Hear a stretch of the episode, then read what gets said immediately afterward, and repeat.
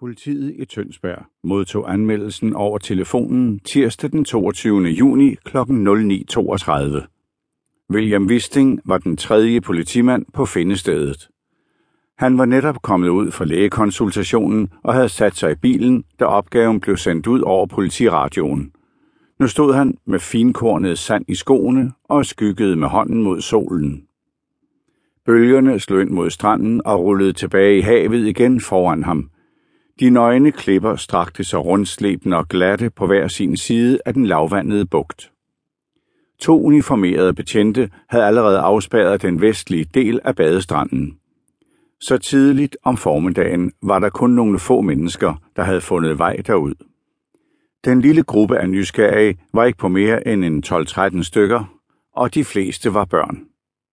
En af betjentene havde trukket en dreng til side, groft bygget og med rødt stridt hår og ansigtet fuldt af fregner.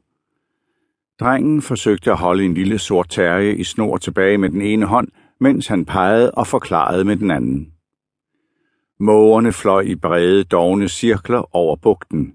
Wisting lod blikket hvile på en af dem, som om han ville tage sig en lille pause, før han fyldte lungerne med salt havluft, og er der koncentreret sig om det, der kunne komme til at blive en langvarig og krævende opgave. Skoen i vandkanten vuggede frem og tilbage. Det så ud som om, den ville blive trukket ud i havet, hver gang sandet skred bort under den, men den blev kastet tilbage mod stranden med hver ny bølge. Drivtang og søgræs havde viklet sig ind i snørebåndene, som stadig var bundet. Rester af en menneskefod stak op af skoen. Rejeyngel og andet småkryb kravlede rundt og bed sig fast, hvor de kunne få fat. Wisting lod blikket vandre igen og blinkede af den tynde grå linje, der skilte havet fra himlen. Ude i den disede horisont kunne han ane konturerne af et fragtskib. En lille varebil kørte ind på græsmarken lige oven for stranden og stansede ved patruljebilen. Esben Mortensen steg ud, før han bøjede sig ind over førersædet igen og trak en fototaske ud. Bisting hilste den unge kriminaltekniker velkommen med et nik. Mortensen gengældte hilsenen og åbnede sidedøren i gerningsstedsbilen og tog en spade og en hvid plastikbalje ud, inden han gik ned til kollegaen. En til, spurgte han og satte spaden fra sig i sandet. En til, bekræftede Visting og satte sig på huk ved siden af det makabre fund, mens Mortensen gjorde fotoudstyret klar. Foden så ud til at være flået eller slidt af benet lige ved ankelledet, men den sad stadig fast i skoen. Flager med tyk, læderagtig hud foldede sig ud til begge sider, og i resterne af gråhvidt muskelvæv i bunden af skoen kunne han se blege benstumper.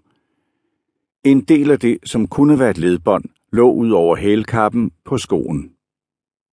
Wisting havde set præcis det samme før. Det her var den anden fod, der var skyllet i land i hans politidistrikt i løbet af kort tid. Han rettede sig op og kiggede over på kriminalteknikeren. De hører ikke sammen, sagde han så. Mortensen blev stående med et objektiv i hånden og kiggede skeptisk på skoen i vandkanten. Hvad mener du? Jeg synes, den ser ud akkurat som den forrige. Det er det, der er problemet. Visting nikkede. Det er en venstre sko. Det var den anden også. Han bøjede sig ned og studerede indholdet i skoen igen. Desuden er der en hvid tennissok i denne her. Den forrige havde en sort strømpe på. Esben Mortensen bandede og bøjede sig over skoen, som stadig vippede med bølgerne. Du har ret, fastslog han. Desuden tror jeg, den her er et par numre større. og Det betyder jo, han skulle til at komme med en konklusion, men afbrød sig selv. De vidste begge to, hvad det betød. De havde fundet lægemstele fra to ukendte lig, som antagelig stadig flød rundt et sted ude i havet. Mortensen tog nogle billeder fra forskellige vinkler, så lagde han kameraet tilbage i tasken, greb spaden og stak den ind under skoen. Lidt sand, et par muslingeskaller og en smule havvand fulgte med over i den hvide balje. Politimanden, der havde udspurgt den rødhårede dreng, kom over til dem. Han refererede kort det, drengen havde fortalt om fundet af skoen, da han gik tur med hunden for knap en time siden. Vi organiserer en eftersøgning ved stranden.